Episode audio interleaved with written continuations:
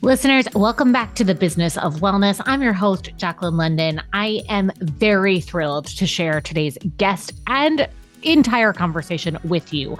My guest today is Dr. Rachel Goldman. She's a licensed psychologist, speaker, and consultant specializing in health and wellness, including health behavior change, stress management, eating behaviors, and the treatment of obesity. Specifically, she's been really in depth in the GLP 1 conversation and really has uh, uh, developed a unique specialty and very clear perspective that I think you're going to be fascinated by on weight management. Rachel is a clinical assistant professor in the Department of Psychiatry at NYU Grossman School of Medicine and supervises psychiatry residents in cognitive behavioral therapy, providing didactic trainings related to the treatment of obesity. She also sees individual clients in her private practice here in New York. So I just feel feel like there's just so much to learn from Dr. Rachel. Rachel is a friend. She is an amazing inspiration to me. I feel like I've learned so much just from following her on social media and interacting with her in real life. She's fantastic. And I know you're going to love this conversation. So let me know what you think, as always, by leaving a five star rating and a review on Apple Podcasts or wherever you're listening right now. And feel free to share your feedback with me by reaching out on social media. I'm at Jaclyn London RD everywhere except for TikTok, where you can find me at Jaclyn London. Enjoy this convo with Dr. Rachel. Dr. Rachel. I'm going with Dr. Rachel now. Let's do it. We're going with Dr. Rachel now. Welcome to Business of Wellness. I'm so happy to have you here. We've tried to make this happen against all odds, but it's happening. And now, now is the perfect time to talk. We have so many things to talk about. We're mainly, mainly, I want to focus today on your work with GLP ones, and we have many things to cover on that subject. But before we get into that, we need to know a little bit about you. So you need to tell us your background, your work experience, your time. I mean, we have a lot of ground to cover. We got to cover your time at Bellevue, how you got into obesity medicine. Tell start from the day you were born. I'm just kidding. Yes. Well, I was going to say I don't think we have enough time to talk about all of that. Um, maybe I should just send everybody my resume, right? Exactly. Perfect. Yes. But I'm so glad we're doing this. So thank you for having me. Um, and I'm going to try to give the Cliff Notes version of, of all of that. So, for yeah. anybody listening that doesn't know me, um, I'm Dr. Rachel Goldman, clinical psychologist here out of or in New York City. I have a private practice, but I'm also affiliated with NYU Grossman School of Medicine. Um, I used to work at Bellevue Hospital in their obesity, weight management, bariatric surgery department and since have maintained my academic affiliation and supervise psychiatry residents and also help train some psychology interns and things like that um, related to cognitive behavioral therapy, as well as providing some didactics on the treatment of obesity and things similar to what we're talking about. So um, that's the short version of what I currently do. In addition to, um, you know, speaking engagements, things like this, lots of media stuff. Um, for anyone that's listening that also may not know, I consulted on the film The Whale and had a recent conversation with Oprah, which I know we're going to talk about as well. Wait, Rachel, I did not know until this moment about the whale. What was yeah. that like? Maybe I did now that now that you say that, that sounds really familiar. I didn't see the movie, but now I have a reason to see the movie. Yes. So um, so as I tell people, it's not for everybody, the film. Yeah. Um, but it was it was such an amazing experience, actually very interesting and a, and a great experience to consult on a film. It was my first time doing anything like that. Um, and it was it was great the producers and director came to me very early on mm. um, in terms of getting some insight in terms of how individuals you know live with obesity um, i reviewed the screenplay before it was taped to kind of give wow. some insight and change some things in terms of how the character was going to move around in the apartment um, you know, lots of different things. So, but with consulting, you know, you you give yeah. your input and they take it or they don't. Um, so it was it was a really great learning experience, but also a wonderful experience. And I think it's wonderful. You know, I think Darren Aronofsky was was wonderful to think to include somebody like me. Yes. And then right. And then I actually connected them and Brendan Fraser, the main, you know, the the lead yeah. actor in it with individuals who have or currently are struggling with obesity. Mm-hmm. So that was really amazing. Also, we did a Zoom call with Brendan Fraser, um, the producers, myself, and patients struggling with obesity. and for Brendan Fraser just to listen. He was just listening mm-hmm. to ask questions, to really understand what it's like to have obesity. Um, and I think that is what made his character and his role, you know, so much better and and more dimensional um, because he wasn't just acting a part. He actually understood from you know literally from hearing firsthand from individuals. So it was it was quite an experience. I'm, I'm glad i was able to connect him with those people. Um, so yeah yeah. That's so cool. I had no idea, but I do love what you said about that because I find this all the time. And I feel like our listeners might benefit from just hearing this reinforced, which is like consulting is it really it, you you do have such a weird position as a consultant which is it's the best work and it's the scariest work because you it's true like once your name is sort of attached to something you feel like if you get this wrong it's on you but the truth is it's it can't be like you're only you're not the full-time employee in exactly. that scenario, right? Well, and it's and it's interesting you say that because I actually hesitated being involved in the film yeah. um, from the very beginning. And then when I finally agreed to it, they offered me a credit. And I said, I don't know if I want the credit yet. And right. I and I waited to preview the film actually to decide if I if I wanted my name attached to it versus like right. just like behind the scenes type of thing. Yeah. So you're absolutely right. And and I think, you know, exactly what you said. Consulting is amazing work, but also scary because we don't know what is going to be taken and and what you know where our name's going to show up and in kind of what context. Totally. Wow. Okay. All right. So let's get into let's get into Oprah for a sec because it, it's sort of like our weird uh career background overlap that where we never actually got to work together on this but we right. do we do have quite a few things in common with it so tell us about your your on stage moment with Oprah. Explain to our listeners what that was if they haven't seen it. Although I would imagine they have seen it because many people have seen it, Rachel, which is very exciting for you. And I mean, vicariously. yes. like, well, I think many amazing. people, I think many people have seen clips of yes. it. I don't think many people saw the whole Great thing. point. Made a yeah, lot of unfortunately. Right. Yes. yes. yes. Um, unfortunately, it is behind a paywall. Um, okay. You do have to become an Oprah Daily subscriber to watch the whole segment but um, lots of clips are available out there. There's some on my Instagram feed um, and, and other ones out there as well. So another great experience, right? Um, quite quite unbelievable. And, and I know Jaclyn, you and I were talking about this before, but um, I mean, I was actually on maternity leave when I got Amazing. the email, and I was like, oh, like you don't say no to to Oprah. Um, literally, I would say you get up from a hospital bed. Yes. You know what I mean? Like it's just one of those things where you're like, for our generation, like for this lifetime, this is that person that you get out of the hospital bed for. If you yes. like, I would be like perhaps in labor and be like, you know what, let's just either expedite or just hold on a few minutes so that right. we can do this. Well, it's funny you say that because I joke, what if I said no?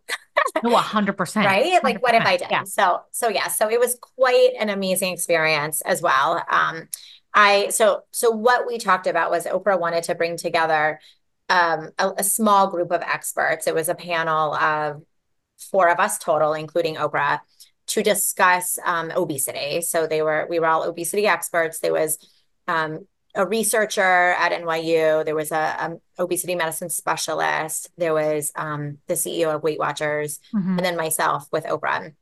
And we discussed obesity. Um, what is obesity? We discussed GLP ones. We discussed different treatment options, and it was actually really amazing and powerful. The discussion, which I don't think I think the discussion that everybody has access to is also powerful, but being there that day, um, there was a 100 person audience and it was extremely emotional and, and powerful because individuals from the audience asked questions, which some of that, once again, is available in these clips. Um, but a lot of people had said that it was the first time that they heard that they felt heard. It was the first time that they yeah. felt seen. Um, you know, we talked about the fact that obesity is a disease. It's not about willpower. It's not about you being lazy. And, you know, a lot of people still carry that shame with them, you know, that external shame that has become internal shame of what is wrong with me? Why can't I lose the weight? Why can't I get healthy? I'm doing what you're doing. I'm doing what everybody else is doing. Why am I different? What's wrong with me? And we were able to break that and talk about that, and that there's nothing wrong with you, that this is a disease, and individuals with obesity struggle because they can't do the calories in, calories out, which doesn't work, right? Or they can't yeah. just go to the gym and eat a little bit less and lose weight. Um, so it was it was a very powerful discussion, and and I hope that everybody you know either mm-hmm. can get access to it or, or, see part of it. But of course, besides that, it was amazing to sit on stage next to Oprah. Um, I actually sat right to her uh, right, um, which which was pretty cool, and just an amazing experience. Um, and and Oprah, I think, is a great person to be talking about this because, as she said during that conversation, unfortunately, her body weight, shape, and size has been the talk. You know, for for years, has been in the front of media, unfortunately. Um, but but it's true. And, you know, that's something that I really like to keep talking about the fact that we need to get away from talking about body shape, size, and mm-hmm. appearance and talk about health right? So it's it's not about our weight as i as i know you know and and hopefully our listeners know that or can take this away. Um, it's not about weight it's not about the number on the scale it's about how we feel. It's about you know being healthy. And there's so much more to health mm-hmm. than the number on the scale. I mean the number on the scale doesn't really tell us anything um, other than the number that's it. Um, so so i think it's a great conversation and and one of the first questions I got asked during that conversation was, What are we getting wrong when it comes to obesity? And I actually reframed that on stage and said, I'm going to answer this with what we're getting right. Mm-hmm. And the mm-hmm. reason I want to bring this up talking to you today is because these conversations is what we're getting right. You and I yes. having this talk is bringing awareness, raising yes. awareness. Oprah's conversation is raising awareness. The whale the first film yeah. that has an individual struggling with obesity that's not being made fun of you know right. like this is a start we're moving in the right direction we don't have it perfect we have a long way to go we all know that yeah but we're doing some things that are right and i just hope that we can keep doing these keep having these conversations to continue to raise awareness a hundred percent. Okay. I want to ask you something about what you just said about the the question of and I, I'm struggling to even phrase this question because I I sort of like already can see multiple answers to it. So you have to you have to bear with my my like hyperdrive brain at the moment. But something that I was thinking about as you were talking about this is how many of the media narratives about obesity, like you brought up the whale, perfect example. Oprah is a great example in many in many ways. You could also say that she was the first person to start talking about it herself with the wagon of fat that she wheeled out, you know, onto her onto her talk show, right? Like there's so many instances that when I think about Oprah, it's not that I think about other people necessarily trying to own her narrative or make fun of her or or tease her or like it's really more about the fact that she has in many ways made this her brand. And it makes you think like to what extent is this also happening in so many other places? Now, granted, she is an outlier, right? Because she's a public figure. So most people listening to this are not public figures. Most people that we want to reach, just generally in our everyday practices, like they're not public figures. So it is an anomaly, but it does speak to something about media, right? Like about how, and then, so I want you to to speak about that. But before I even let you do that, I want to ask a part two of the question, which is also something that we talked about kind of offline, which is like how how the fact that some of the clips that came out about the Oprah talk made it sound like something that it wasn't. And then who is responsible for that? Do you know what I mean? Because even though like I know from from knowing you that some of the things that she said actually she did not say in like with the that were kind of completely taken out of context, like um Ozempic is the easy way out, right? Like that that was quoted everywhere. And yet that was just completely not the statement even as someone else in almost like it's like almost like this meta experience of being like as an outsider but consumer of media and consumer of news media on the topic of obesity it made me feel like i had to comment on this in a certain way not because it's what she said but because it was what everyone else was saying you know? Like it's it's almost like this echo chamber at scale. So i know that's like a lot to throw at you but we'll, we'll start with that. You tackle that from wherever you want. Okay so I'll start with the second question. Okay, perfect. Um, so what I will say is, and this is the problem with media, yeah, that things are taken out of context. And unfortunately, what most people read are the headlines, right? right? so what happened from that conversation because i actually don't know i could be wrong i i don't recall a clip that just has like ozempic is the easy way out but i do remember headlines yes saying that and headlines don't tell the whole story right but right. then what happens is somebody reads that headline and i saw this happen it blew up all over social media that somebody read that headline and was like, oh, what is Oprah doing? Saying this is the easy way out, you know? So actually, what she said, and maybe it's in one of the clips, maybe it's in the, it's definitely in the full segment, but mm-hmm. what she said was that she used to think, like many yeah. other people, that something like bariatric surgery mm-hmm. or taking Ozempic or a GLP 1 is the easy way out. Now, after the fact, she later yeah. said more recently that, you know, she's now on one of these medications. Right. And, you know, and what she had said once again after the fact was that this conversation that we had actually influenced her decision to start those medications because she realized it's not taking the easy way out. She realized that this is a disease. And I hear this all the time. Patients are like, I can't go forward with bariatric surgery, or I don't want to go on GLP 1s because it is the easy way out. But it's yeah. not. And that's yeah. what she was saying in this conversation that she used to think that until she educated herself more, you know, spoke to experts like us, all of these things. But that's the problem with media, right? Yeah. Um, and that's the problem. Circling this back to what you and I said at the beginning about consulting, I mean, that's our concern too. I mean, I remember I was interviewed yeah. for a story a few years ago and they totally changed the title um, and I was like, I'm not okay with this headline, this title, because that's not at all what we're talking about in the story. But that's what happens. Um, right. So, so yes, and and you know, you're right. She is a public figure, um, and I think if we go back to the first part of your question now, mm-hmm. you know, from a psychological perspective, you know, it's interesting because when you were talking about that, I was thinking there are other individuals, and maybe they're not public figures, maybe there are patients, maybe there are other people that you know fully embrace um, kind of this idea of quote fat right or being yeah. a certain weight or in a larger size or a bigger body um, and and there's nothing wrong with that by all means like i hope that people can accept who they are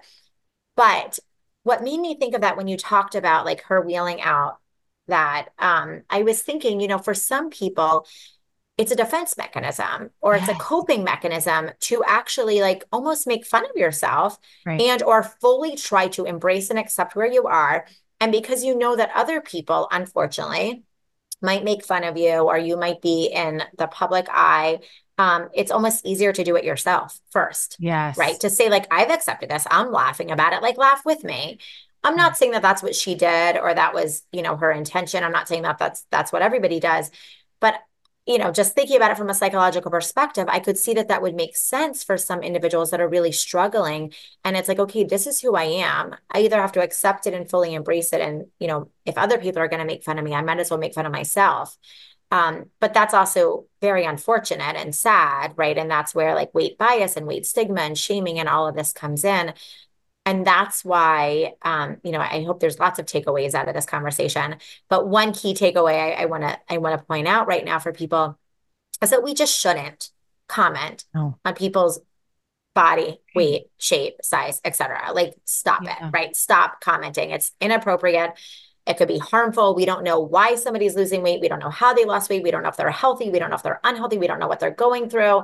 So let's just not assume and not comment. Um, but you know, so I hope I answered that. There was a no, lot of a questions. Thousand and a thousand percent. You brought up something else though that I I have to ask you about, which is yeah. about this what what I think a lot of people out there might see as a juxtaposition, although I would imagine we are aligned on our thoughts on this. But I, I, think there are people out there that think that there is a juxtaposition between body positivity and the rise of GLP 1s.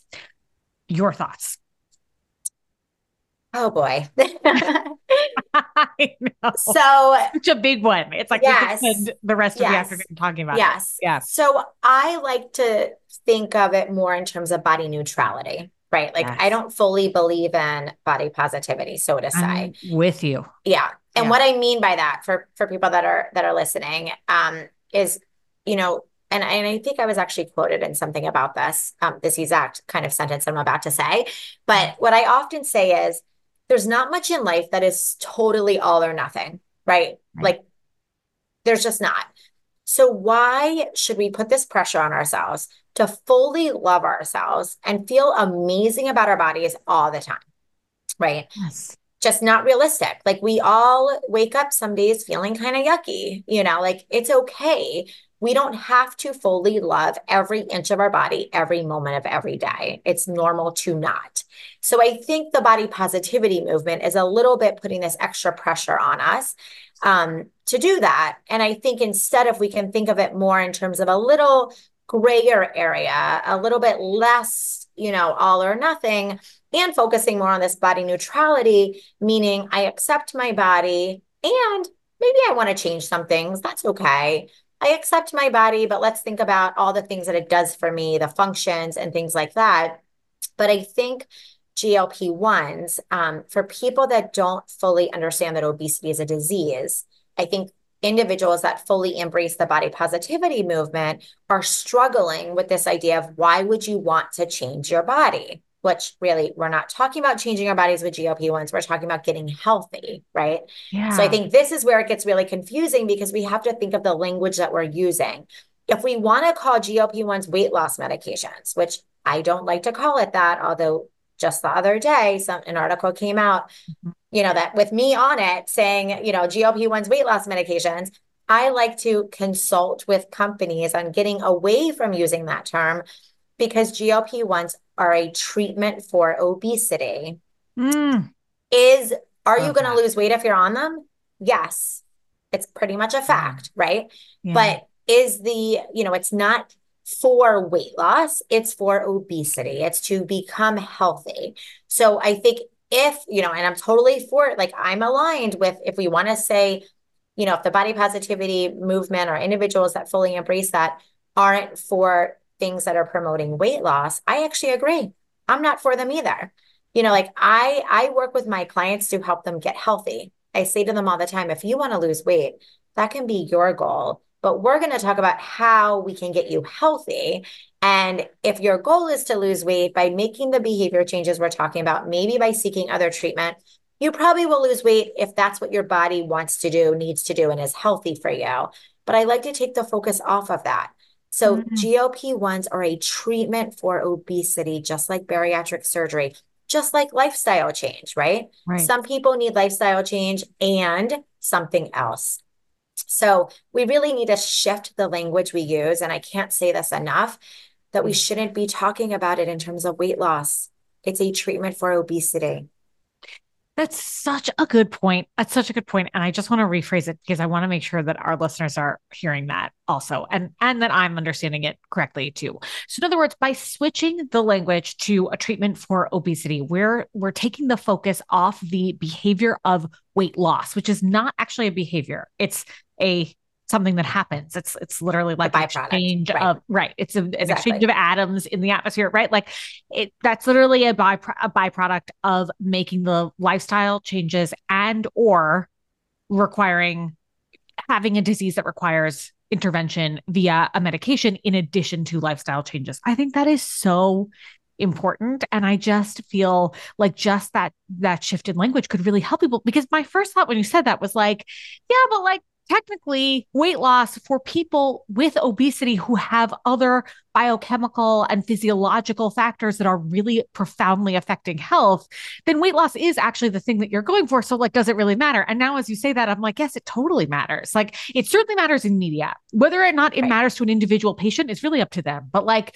exactly. I think it matters in, in the way that it's covered at large. I, I agree. And I think that's why it's getting all of this attention, is yeah. because it is being named or titled as a weight loss drug. And then you're right. getting individuals that are like, why are you trying to change your body? Why are you trying to lose weight? Right. In a right. potentially unhealthy, I'm not saying it's an unhealthy way.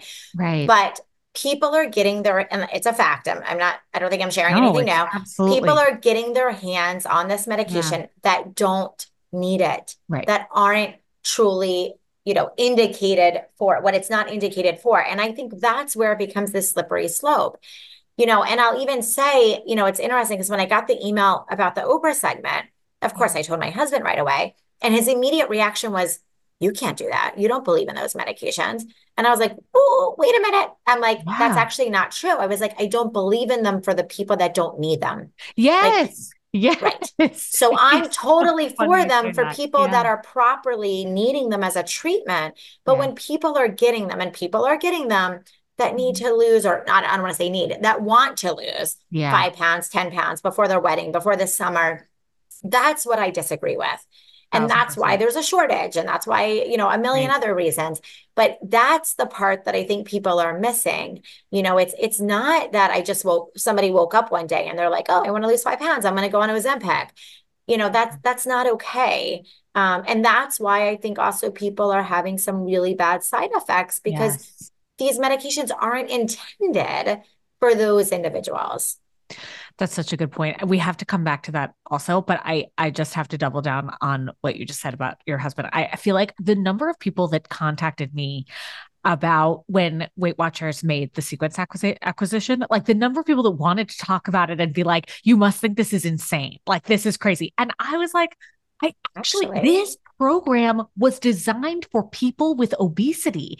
It is not actually for people. The program itself is really not best suited for people who want to lose 20 pounds, unfortunately, right? Because I think they spent a lot of time, and including the time that I was there, the two years that I was there, really trying to reach the people that do that might have benefited from some lifestyle shifts that could potentially manifest in that 20 pound or so or like between exactly. the 20 to 50 pound let's say weight loss range right but unfortunately, the program itself, the, the marketing, we can say whatever about, but the program itself was actually made was actually designed for people with obesity. The evidence-based practices that are being used yes. are are looking at studies in obesity. They're not looking at people who are even necessarily overweight, right? Or, or classified by a BMI of overweight. So to me, it was like this is an actual match made in heaven because you have a medication for the treatment of obesity, and you also have a program that is really best intended for people with obesity. And you'll never hear them say that because they don't want to admit that they were not marketing to you you know like right. and i and i don't blame them right because you want as much as many people who want to be who want to sign up as possible and their big month is january and their whole thing is like getting people to sign up in january and so and january makes or breaks their entire fiscal year so like the whole idea behind that makes complete sense but I have to totally agree with you. Like it's not it's not a disagreement with a medication as long as something is safe to the best of our knowledge and exactly. that we have that tasting it that tasting. We have that testing and evidence behind it to be able to back that up. Then it's, I feel like it's it would be crazy not to to kind of share that with people about who specific treatments and interventions are really for. Exactly. And I and I got so many messages similarly to you. Like you must yeah. be so upset about this, you know, this is crazy and I same as you. I'm like, well, actually, Right. You know, and, and I think that's what we have to keep remembering that these programs, these medications, you know, same as bariatric surgery, it's not made for somebody that just wants to lose a few pounds. Right.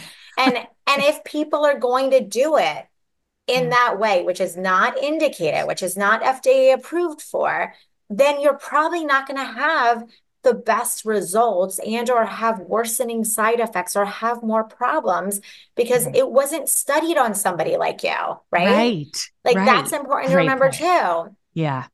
All right. So let, let me let me double click on something else that you've said a few times now that we haven't we haven't dived into just yet but we need to which is the the topic of obesity is a disease. Now i see dietitians okay this this is a little bit of like a personal pet peeve slash craw in my side. Dietitians everywhere being like, obesity is not a disease. Um, and that this is like some sort of empowering statement. And I have to really profoundly disagree with that. I I definitively, I think, at this point disagree. However, I do understand that in some of the context and the way that it's being used and the way that we have used the word obesity before, that that perhaps there is some truth to, to what's being said there, right? So, like when you're saying that obesity is not a disease, what you're talking about is perhaps the BMI classification. It's on its own is not the disease, but I would love to hear your clinical opinion on this and like your sort of rebuttal to when people are like, obesity is not a disease. How do you handle that exactly? Because there's actually multifaceted approaches. And one of them that has been bothering me more and more is that, like, I remember from my clinical days, is that obesity would be a chronic condition for which we could bill in the hospital, right? Like, so you're, right. so insurance, you can bill insurance for the classification of obesity as a diagnostic code. And that can be very helpful for patients. you know so like let's not take that away from people without a little bit more understanding on that. Exactly. Tell us. So this is an ongoing debate right? Yeah. And well actually it shouldn't be a debate. I mean obesity was classified as a disease. I think it was in 2012 or 14 i just yes. lost track. But it, has been years. Right. It's been yeah. at least 10 years now um, the american medical association classified obesity to be a disease. So that is not up for a debate. But yeah. many people don't believe it um, and, and I get the exact same question. I get the same pushback all the time. Um, actually, at the conference that you and I were both yeah. at, I did a talk on language and the power of language. And actually, some of the questions that we got was that, you know, like, yeah. like, but obesity isn't a disease. So it's interesting because language is very powerful and words matter. And because of so many people pushing back to this idea of obesity being a disease, actually, there's there's an organization. I think it's the Society of Endocrinology, I want to say, but not uh, not off the top of my head. Don't quote me on that. Mm-hmm. Um, that actually is suggesting that we change the name because there is kind of this negative connotation to this word obesity these days. Because what obesity is, is a metabolic disease and it is a chronic recurring disease. And I think that's really important to keep in mind because that recurring part we might come back to at a later time. Um, but that's why sometimes or most of the time if people are getting treatment for obesity they have to be on a medic on a treatment for the rest of their life or have a treatment for the rest of their life because it is recurring. It is probably going to come back. It is reoccurring. Um, but maybe obesity is not the right word. You know and i think that's where we're at because obesity isn't telling the whole picture that word. It is a metabolic disease and for many individuals who have the disease, disease of obesity, they also have these other diseases like sleep apnea, hypertension, yeah. high cholesterol, um, diabetes. Not everybody has all of them, but it is, you know, this cluster of diseases that individuals have. And I understand why people say obesity isn't a disease because what they're referring to, I would imagine, is what you had said about BMI, is they're like, just because somebody's BMI is this, does that mean they have the disease of obesity? And right. I actually would agree with them in that, that it probably doesn't. Right. Mm-hmm. But this is what the medical field does. We have to have a way of classifying, unfortunately, for insurance purposes and all these other purposes. So that's where BMI has come in in the past. It is not the best way um, to define obesity or to classify individuals but that's all we have, so to say, right now. Um, but but I agree with that sense that like just yeah. because if somebody is in a larger body does not mean that they have the disease of obesity.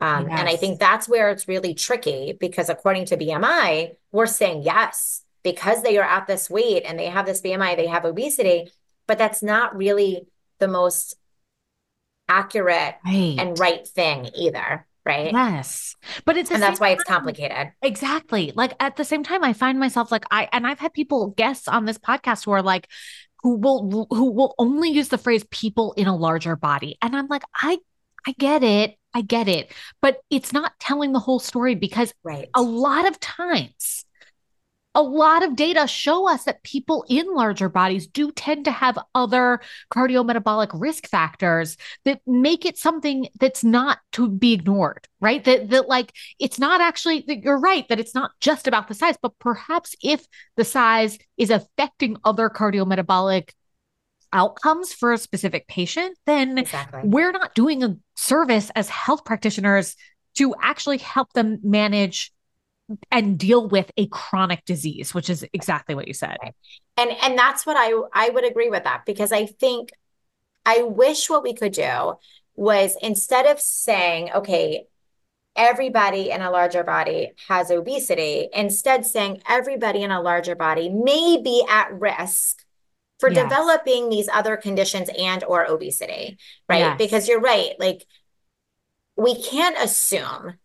So I, I often joke that we don't have post-it notes plastered on our forehead, yeah. telling everybody what we're struggling with, telling everybody what our blood results are. Right. right. But what we do know is somebody in a larger body may be healthy right now. Right. And I mean right. that like generally yeah. speaking. Maybe they don't have high cholesterol, hypertension, all these things, but they are putting themselves at risk of developing those things. And we know that there's science that backs us backs that up. There's research that shows that. But do you want to be called a person with obesity or do you want to struggle or like or have that classification? Yeah. Maybe not, right? Who wants right. to be labeled? I get it. Um, but for other individuals, having that diagnosis, having that label allows them to get the treatment that they need yes. and makes them understand that it clicks in the brain. I hear this from my clients all the time. It clicks in the brain. It's not me. I have a disease. Right. Yeah. So I think it's also helpful to some degree to have that diagnosis and to have that label to know that there is nothing wrong with you other than the fact that you have a disease and it has to be treated. Yeah.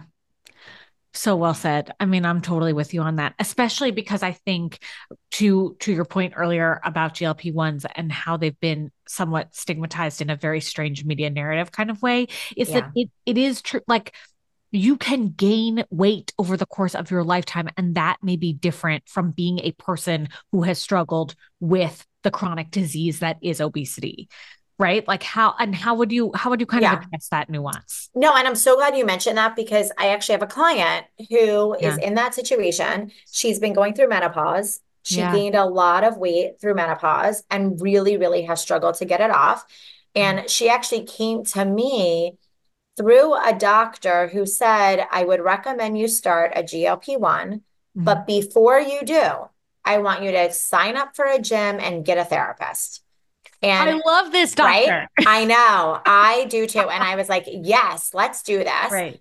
Yeah. We started working together. She started going to the gym. She's on the GLP 1. She's doing great. She's, you know, not struggling like she was. You know, she was doing lifestyle changes, eating healthy, other things. She wasn't exercising as much before. But the GLP 1 has now given her, or I like to put it as, puts her at that even playing field that yeah. now her healthier choices and exercising, she's seeing the changes in her health because the GLP 1 is working with her and doing yeah. those things. So she didn't or doesn't have the disease of obesity but really struggled and that's that's actually something else I said during the Oprah segment and that I'll say here that if you are struggling, if you think you have the disease of obesity or you don't know or you don't, but you are mm. struggling to get healthy, whatever that means to you, and you are doing the lifestyle things, it is probably time to speak to obviously a dietitian and or a behavioral yeah, health provider yeah. but you could also speak to an obesity medicine specialist about options because even if you aren't diagnosed with obesity if you are struggling and you're doing everything that you feel like is in your control there's probably yeah. something metabolically going on that these treatments could be helpful. I love that you say that too, because I, something that also drives me nuts.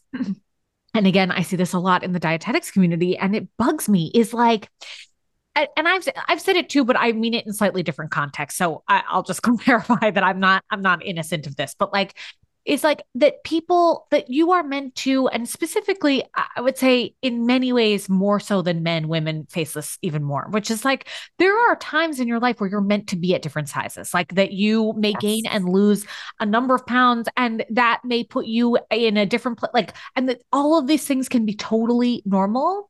Sometimes they're not normal. And it really depends on the intention and the circumstance and the individuality of what's happening with you.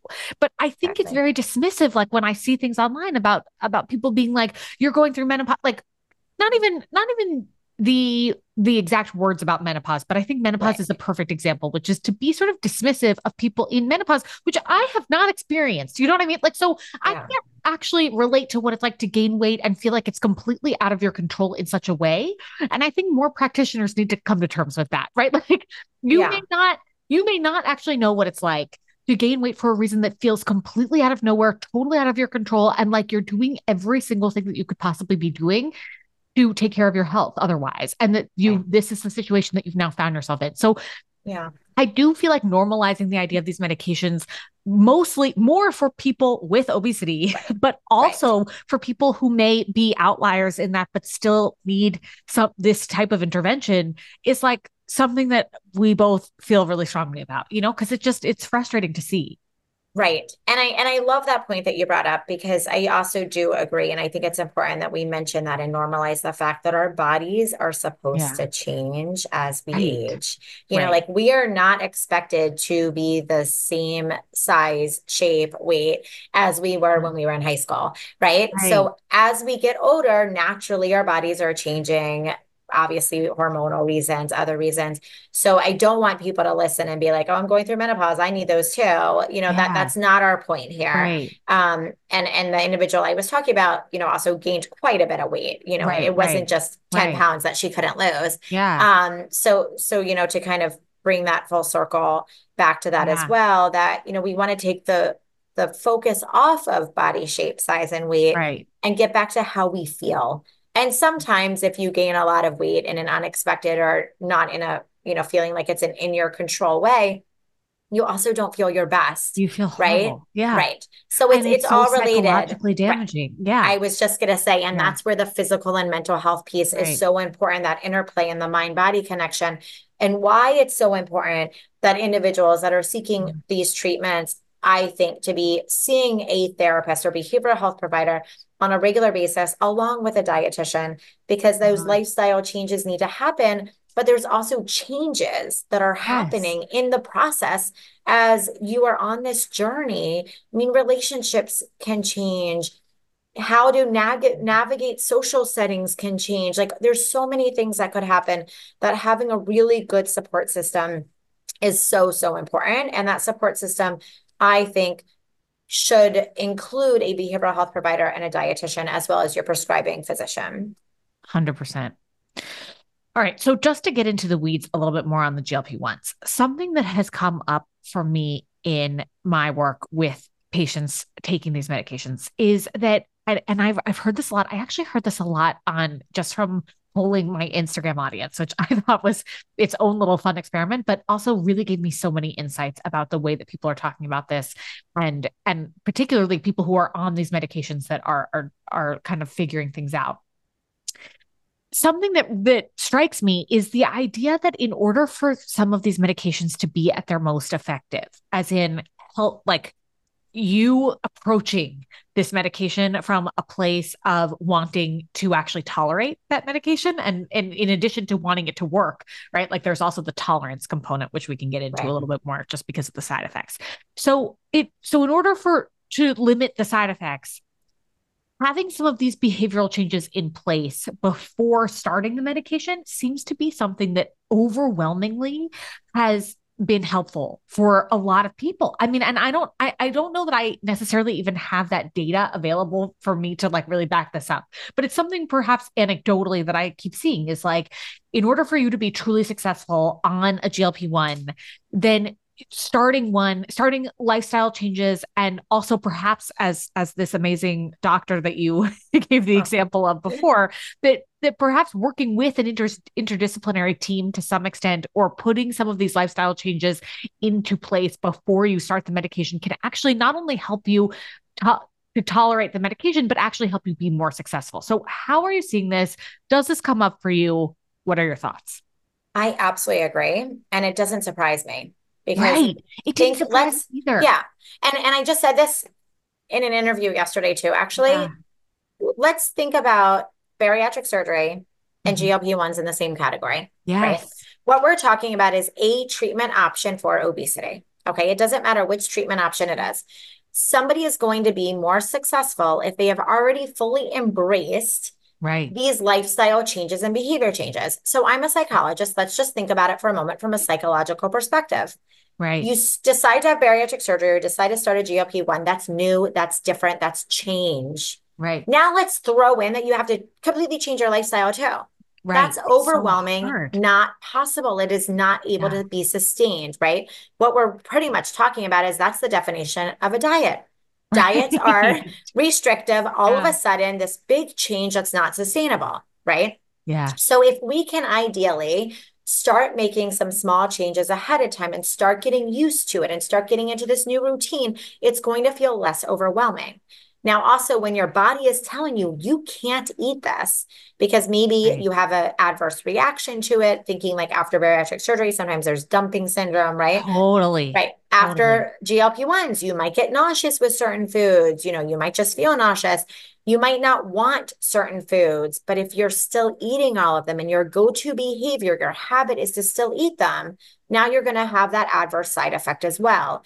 So, if we can start making small changes leading up to starting any of these treatment options, you're going to be in a better place emotionally, mentally, than just doing it all at once or learning kind of the hard way, being like, oh, well, now yes. I quote, shouldn't be eating this because this is happening. Mm-hmm. So, that's why I think it's really important and it makes sense.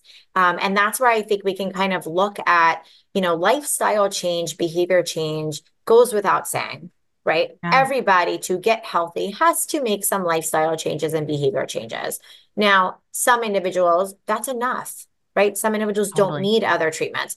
But then you have some individuals who need to add, I'm not saying to take away the lifestyle change, mm. but add the medication or add the bariatric surgery. Now, we've also seen actually, I have a handful of clients who are post bariatric surgery patients five, ten years out with weight recurrence because obesity is a recurring disease mm-hmm. and now have started GLP-1s also. So you have lifestyle change, they had surgery and now they're getting medication slash GLP-1s.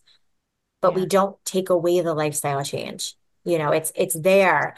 You're going to be more yeah. successful. You're going to feel better. It is healthier for everybody to be doing certain things. We know that. And that's also helping prevent further illnesses, right? We know that eating a healthfully diet, we know that eating certain things in moderation, we know that moving our bodies are healthy regardless of what disease you have or don't have, and helping you prevent additional diseases in the future there any specifics that we can get into, like specific foods or meals or activities or lifestyle changes that you have seen become a more seamless component of starting yeah. a GLP-1? So like things that that all of a sudden feel like like going downhill. Finally, yes. Once yeah. you started the GLP-1. I just had this conversation with a client yesterday and I said the main things that you can do for yourself while you're on a GLP-1 is to stay hydrated Mm.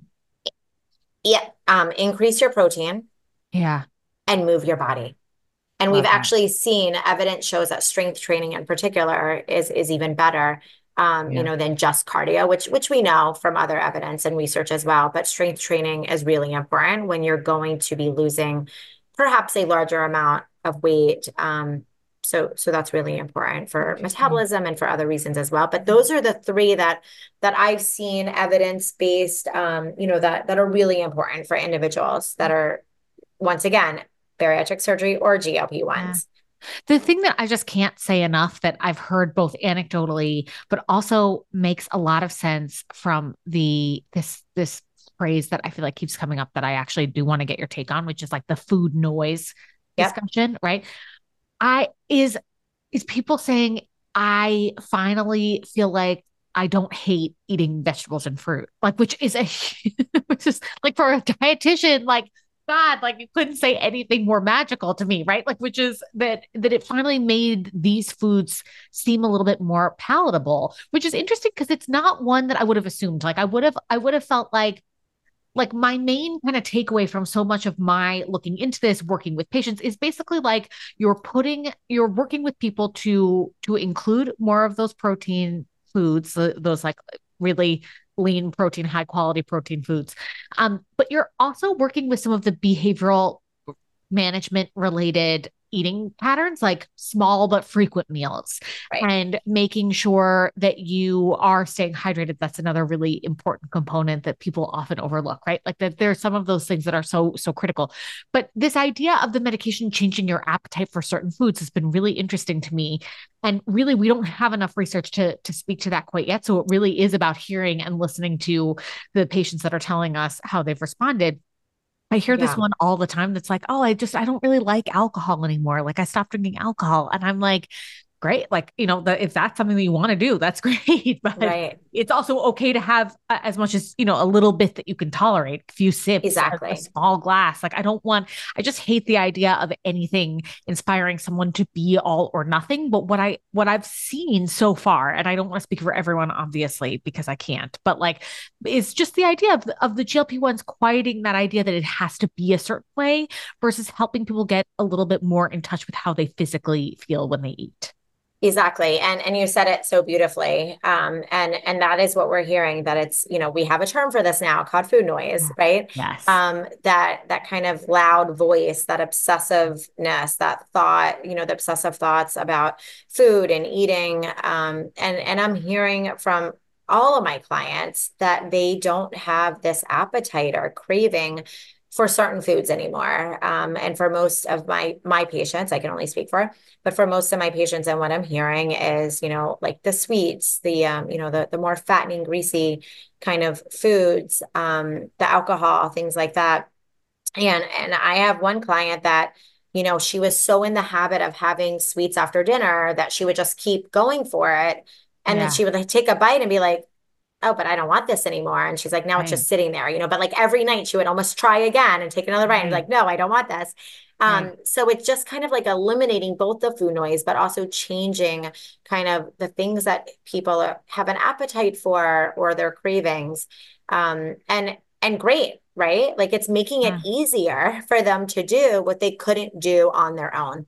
Right. Because 100%. like I, I haven't heard of anyone say, I don't like broccoli anymore, right? Or I don't like vegetables anymore. Usually it's it's the sweet things, it's the mm. things that, you know, are higher sugar, higher caloric um, foods and or like you know alcohol same higher sugar higher caloric so so we are seeing that and and it is I, I think quieting the food noise though in particular is like one of the most you know yeah.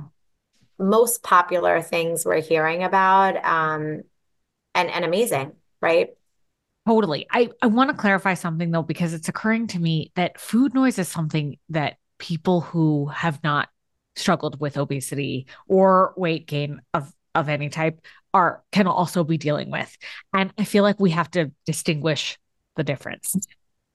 yes. And I'm glad I, you said this you know, because like I no, I'm glad you yeah, yeah, I'm glad you said this because it was actually a TikTok the other day that I yeah. commented on um, that said that food noise is just hunger. And it's not.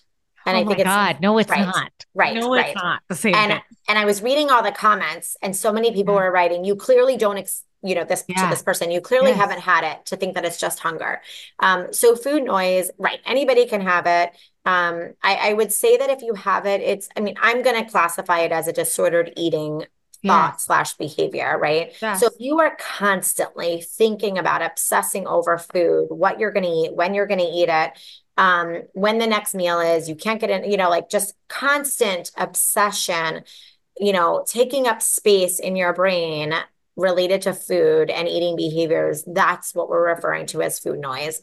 And it's amazing because when the food noise gets quieter, people mm-hmm. have more space in their brain and time in their day to do other things. And I remember I was asked a question about this that if I think if the food noise is quieter, do I think that people can actually do more cognitive work with the CBT therapy in terms of maybe like shifting other things, you know? And I'm like, absolutely. If if yes. you are not thinking, obsessing over food as much, you have more space in your brain, more energy to focus on other things in your life. You know, and I've heard people say that they can go out and enjoy lasagna. They can go out and enjoy pizza in ways right. that they didn't in the past because it was just consuming them. And now they can eat a little, enjoy it, and be done.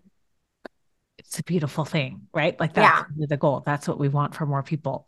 All right. Yes. Tell me something about jumping once. We we touched on this a little bit before, but I have to ask you in this context now because I, I feel like we need to just deep dive a little bit more. Are these medications for life? And if so, what are your feelings on that? Because I I know I, I really think you made such a great point about this being a recurring disease, like a chronic condition that you're you're truly always managing.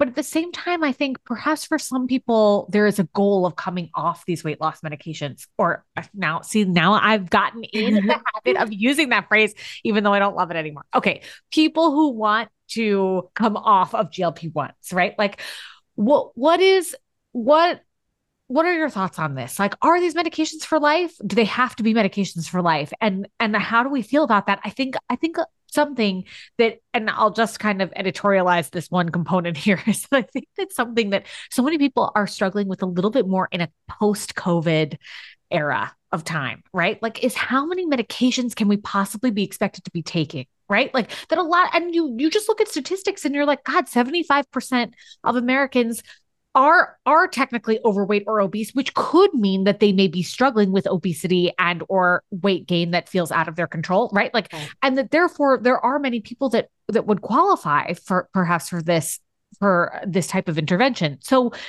when you think about it under those terms you're like are we really saying that 75% of the population could need a medication for life so um great question and i think something to remember is if we're talking about the disease of obesity, it is a chronic recurring disease. Okay. Yeah. So now I'm going to compare it for a second to hypertension. Yes. If somebody has high blood pressure and they're prescribed a hypertension, hypertensive medication, the expectation isn't that you're going to get your hypertension down and you're going to get off of it, right? Like, yes, the expectation is you're going to get your hypertension down because you're on the medication. The medication is yes. doing its job. Can some people eventually get off that medication? Yes. But for the majority of people, they probably have to be on it for the rest of their life, right? Mm-hmm. So now let's take that with obesity. Once again, there's different interventions, there's different levels of intervention. You have the lifestyle change. For some people, that's enough. Some people, you need to add a medication. Now, if you're doing the lifestyle change and you're doing a GLP 1, maybe you get to a healthy, happy weight, as I like to call it. Maybe you maintain that weight. Maybe you start decreasing the dosage. Maybe you see where you're at. Maybe you decide to get off of it. Maybe you can maintain something similar to that weight. Okay. Mm-hmm. But because obesity is a chronic recurring disease, we can't make the assumption that you all of a sudden can just stop taking treatment for your disease. You're not just going to yeah. stop treatment for a disease. But does it have to look like what it looks like today for the rest of your life? No. Maybe you mm. change the dosage. Maybe you go down a dosage. Maybe you're on a very small dose. Maybe you eventually get off of it, but maybe eventually you get off of it for six months a year, I don't know, maybe then stress happens. Maybe then you regain some weight, yeah. weight recurrence. Maybe then menopause happens. Maybe then you have to introduce something again. So I think the idea is we don't want to think that you have to be on this for the rest of your life, but we do have to think that you have to manage your obesity for the rest of your life. Mm. Yes, a hundred percent. A hundred percent. I also think it's so important to make that distinction just because, you know, even as you're talking, I'm thinking that if I if I were in this position, if this were the current battle that I was up against, right, is something that had to do with cardiometabolic risk factors and including weight in that, is there's something so soothing about the idea that there is treatment out there. Like even just knowing that yeah. this exists, I think is hugely impactful beyond beyond what you know so much of of what we've already talked about and so much of the the things that are out there and the misinformation that's out there from a media standpoint. All right. We need to wrap this up. So here's what I want to know from you. This is our kind of be all end all final question of this podcast, which is what is the most annoying wellness thing that you've seen recently? And I say this with the caveat that this can mean truly anything, ranging from social media, like pet peeves, annoyances. I feel like I see about 45 every single day. or it can be something that you see in practice. What is the most annoying BS wellness thing currently in 2024? Oh my God. I have to tell you, when you told me that you were going to ask me this, it is like the hardest question for me. It really there's is. too many. How do you pick? It's impossible. Right. There's yeah. too many. Yeah. Um, so I'm going to say one that's relevant to this discussion, although I think there's a lot that, yes. that are annoying and harmful. Um, well, actually, now that I even said it that way, I even have another one. Um, so I, I'm going to bring it back to like the social media trends, the TikTok trends, yeah. because I think they're really, really dangerous um, and yeah. harmful. And and and it and it just goes to kind of expands into some other discussions that I've had with other people, is that you don't know who you're getting advice from and who the who was recommending these things. And it's and it's like the what I eat in a day videos, right? Oh, like God, you yeah. don't know what everybody's going through. You don't have their medical history and their medical chart. Um, and with that being said, it brings up what I deal with with a lot of my clients, which is the comparison, right? So yes. my clients go online, which we all do, and start comparing and are like, well, if she's doing this and lost this amount of weight or looks like this, I can do it. But then what's wrong with me because I can't do it, right? Or I can't look like that. So I think TikTok trends, social media trends, diet trends are extremely dangerous and harmful and annoying um, because then we have to kind of remind people don't get your medical advice from TikTok, right? Don't get your medical 100%. advice from social media platforms. Don't get it from influencers. Don't get it from anybody that doesn't know you and your medical history and what you're going through because we are all unique individuals with unique needs. Now, we're not gonna like social media is not going anywhere. We know that. So, what can we do about it? I think for everybody that's listening, you can try your best to remember this. Use self talk and remind yourself that you are not this person. We also only mm. see highlights, right? We don't know what everybody's going through. We don't know what they're struggling with. The what I eat in a day videos are probably not true. I mean, I know you can speak more on this than I can, but like mm. who's really eating that, right? And every right. day, Um, right. It's curated. It looks perfect. It looks pretty. Um, so I would say relevant to this conversation, that's what I'm going to say, but I have a whole long list of them. Amazing. Dr. Rachel, you are the best. I cannot thank you enough for being here. I feel like we could talk for 8,000 more years and we probably will. So you'll have to come back. That's yes. all there is to it. So, in the meantime, will you just tell our listeners where they can find you and learn more about your work? Yes, and thank you so much. Um, so I'm on social media as Dr. Rachel NYC. My website is drrachelnyc.com. Um, there's lots of ways to reach out to me that way. I like to just remind people that social media is not therapy, but I'm more than happy to connect, answer questions, provide resources, and point people in the right direction. I love that. Thank you so much. Thank you. Thanks so much for listening to The Business of Wellness. I'm your host and executive producer, Jaclyn London. Remember that advice provided on this podcast is based on my application of research and practice as a registered dietitian and should not replace medical advice provided by your physician. If you like what you're listening to, please follow the show, leave a five star rating, and share something you love from today's episode by leaving a review. This podcast only grows with your support. So if you enjoyed this episode, share it far and wide, it may be the one thing someone needs to hear to start building that roadmap today to secure a healthier, happier future. That's it for now. So until next time, cheers.